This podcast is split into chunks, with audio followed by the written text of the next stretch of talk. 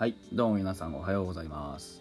えー現在時刻は8時21分でございます。えー11月25日、えー金曜日、フォックストロットの野球語りたいラジオのお時間でございます。皆さん、今夜もよろしくお願いいたします。ね。えー時間は気にしないでください。あのー寝たんですけど、ちょっとね、あの寝て起きて、収録して、それがね、5時ぐらいなんですよ。なんですけど、あのーアプリが落ちまして。でした。今日きついなってなって。あの一眠りしたらこの時間でした。まあ仕方がないね。そんなにこだわってもないので大丈夫です。えーね朝の通勤の時間とかに間に合わなかったという方々すいませんでしたね。あの申し訳ございません。こういう時もあります。まあ今日の話題ですけどもあの11月25日金曜日えー NPB アワードということでね、本年度の表彰が、まあ、ガバッと発表されました。えーパ・リーグからいきましょうか、えー記者投票による表彰ということで、えー最優秀選手賞、ね、NPB、えー最優秀選手賞ですが、えー山本由伸オリックス2年連続2度目と、まあ、そこにまつわる付随するね、えーいろんなことに関してはもういいでしょう、あのー東大随一、え日本プロ野球史上でも非常に、あのー傑出した成績を残しております、え山本由伸さんがあ MVP ということでした。新人王ですけどやはりまあ予想通り水上くんね西武の水上由伸でございました。えーベストナインガバッとねあのーこの間喋りましたけれども。まあまあまあまあ。うちの松本剛がねベストナインに選ばれましたよっていうのは本当に良かった、うん、ということでございました。えー記録による表彰というのがありますけれども。まあそりゃそうだって感じですよね。最優秀防御率勝率第1位、えー最多勝利、えー山本由伸がまあ3冠と。いうことでございまして。まあね最多奪三振まで4冠ですね。で最多セーブは松井裕樹。3年ぶり2度目。あのー、皆さんがどう思ってるか分かりませんけれども。僕はあのー今日本で一番安定した抑えピッチャーだと思ってるので松井裕樹はね、うん、あのやっぱり彼は素晴らしい、えーストッパーだというふうに思いますね。で、えー最優秀中継ぎホールドポイント35平海馬、ね、ここも鉄板ですわね、なんとそのホールドポイントに並んだ子が水上くんなんで、まあ、それはやっぱりどう考えたってね。あの新人王ですよね、うん、ということでございました、えー打撃部門をちょっと、あの振り返ってみますか、えー首位打者松本剛3割4分7厘初受賞、えー本当におめでたい、ね、今年打でここまで開花して、えー一気に戦力化するとは思ってなかったと。いうことですけれども本当やっぱり一言二言なんて言うんでしょうね、あの声をかけるだけでもすぐにこうやって何かが開いたりするっていうのがまあプロ野球選手ってことなんでしょうね。うんいや素晴らしいですよ本当にね。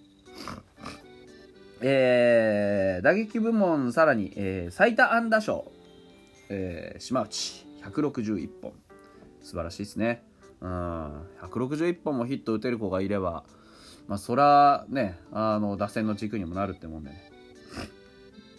ホームラン王は山川穂高、えー、41本、41本立派ですよ、本当にね、3年ぶり3度目と、もう3度も取ってんですね、ね。最多打点も山川、これは90です。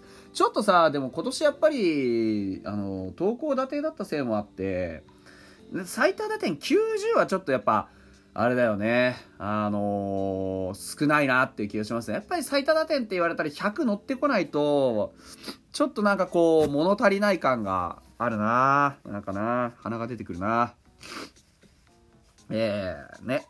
えー最高出塁率は、あ吉田正尚、出塁率4割4分7厘。素晴らしいですね。まあ、ここにね、近藤がいるかいないかっていうのは大きかったわけですけども、なかなかいなかったというのが事実上でございました。で、最多盗塁は、ロッテの高部君、ね、44でございました。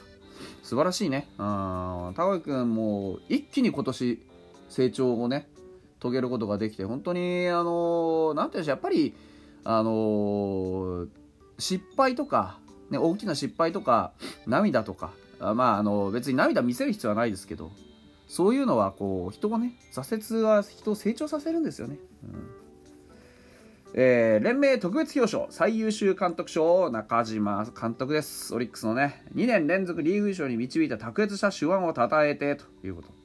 それから佐々木朗希。日本タイ記録となるゲーム19奪三振の記録を称えてということです。パ・リーグの表彰はそんな感じ。セ・リーグ。ねえー、MVP ねまあ、村上ですわそんなもんね、うん、まあいいでしょう。村上はもうもういいよ。ね。村上だし。分かってます。はい。えー、最優秀新人は大勢でしたね。あのまあそらそうですよね、うん、これもそらそうよって感じ。でベストナインはまああのざくっとね昨日も言ったんですけど、えー、青柳中村オスナ牧村上中野近本佐野岡林ということになっておりました。えー、記録による表彰で言うと,、えーと、最優秀防御率青柳紅葉2.05素晴らしいですね。勝率第1位も7割6分5厘で青柳、えー、最多勝利も13で青柳ということですからまああの投手参加という形になるだからセ・パともにねあの卓越した素晴らしい技量の選手が投手三冠を達成したという形になるんじゃないですか。最多セーブはライマルですね。中日39セーブ、えー、最終中継ぎは湯浅ね。えー、阪神の湯浅が45ホールドポイント。でちなみにそこがあ、えーと、中日のロドリゲスと並んでおります。こんなに素晴らしい中継ぎがいるのにね、うん。えー、最多奪三振は戸郷154素晴らしいですね戸郷君ね。えー、で打撃部門。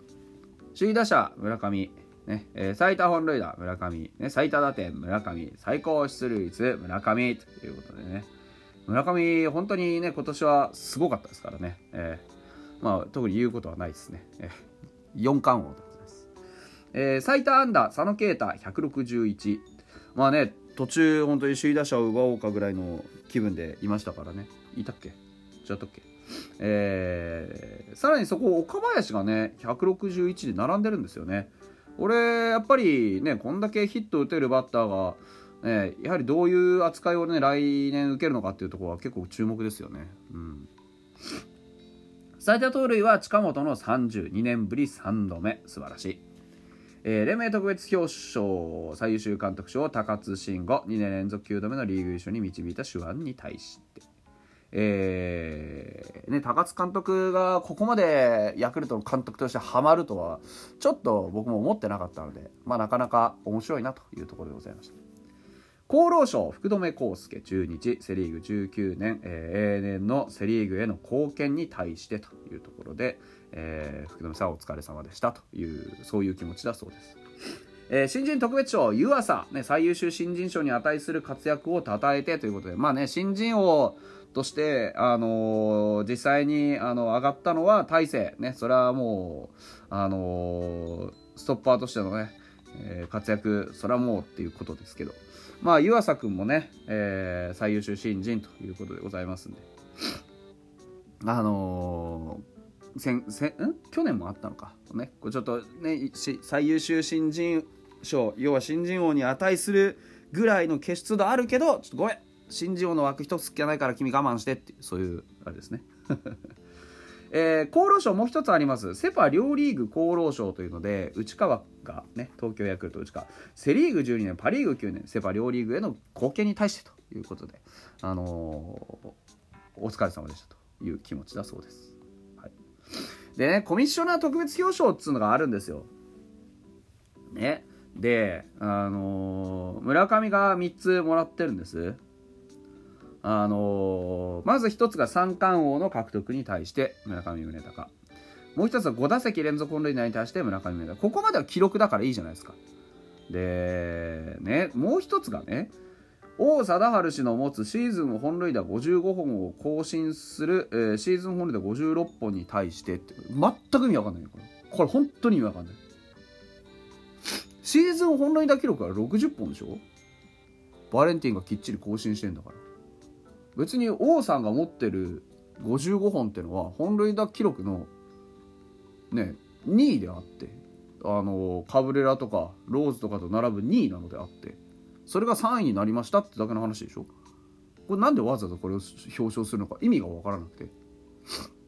あのだから要は何が言いたいかっていうとねこうこの55本を更新しておめでとうっていうのはこれ何の意味のある表彰なのかっていうことですよね。これ本当にセンスないなと思う、うん、日本のホームランの記録はもう60本ですよ。55本は別に何のことは大して騒ぐ数字ではないんですよ。これ自身これを表彰するってこと自体が僕は意味がわからない、うん、あのなんていうのその極端に言えばバレンティンの60本は何だったのって話になるでしょ。日本人の本塁打記録は55本。で外国人の本塁打記録は60本ですって分けるつもりなのかな。これちょっと僕理解できないですね、うん、そういうこと言っちゃいけないんじゃないかなっていう気はしますけど。もう一つの特別賞は、えー、佐々木朗希。13者連続奪三振のプロ野球新記録を称えてということで。まあ本当にね今年はあの投稿立てと言われる中でしたけれども、うん、各選手いろいろ頑張ってねあの投打に大記録が生まれましたということでございました。はい来年は少しでも多くのファイターズ選手がここで表彰を受けることになればいいなというふうに思っております。それではまた明日です。バイバーイ。